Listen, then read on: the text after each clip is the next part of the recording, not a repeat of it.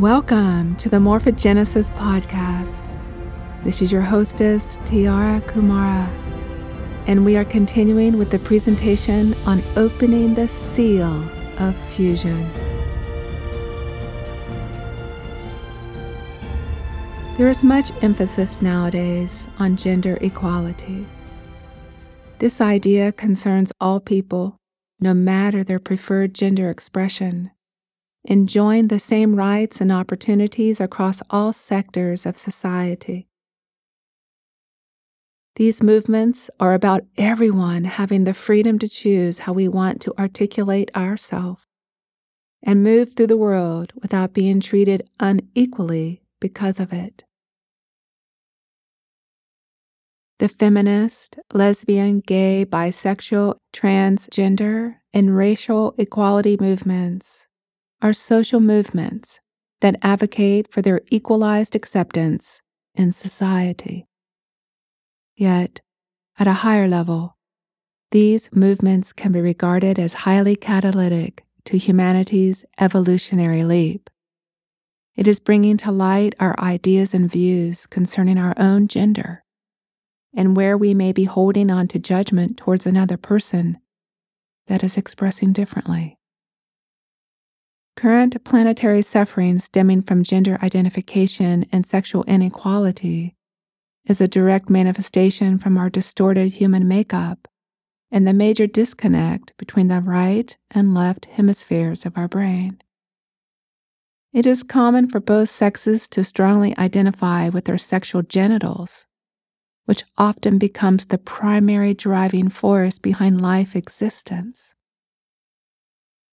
There is also the misuse of sexuality as a power base between men and women. Many of us are embarrassed or carry self worth issues around our bodies, and especially in our nakedness to each other. Our egos have caused us to place judgment based on the size and function of our sexual centers and the overall sexual desirability of our bodies. Women, in particular, have been carrying the record of sexual trauma and abuse for a long time, sustaining the imbalance of gendered energies upon the earth.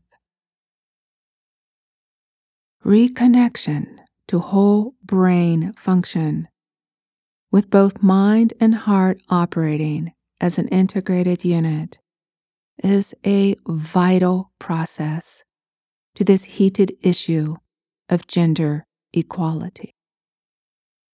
As we fuse and synthesize our own gender identification into a unified whole, we begin to experience the infinite bliss that is available to us through our connection to the sacredness of unified life. Our sexual desires smooth and harmonize as well, rather than being approached from a more forcing, animalistic response.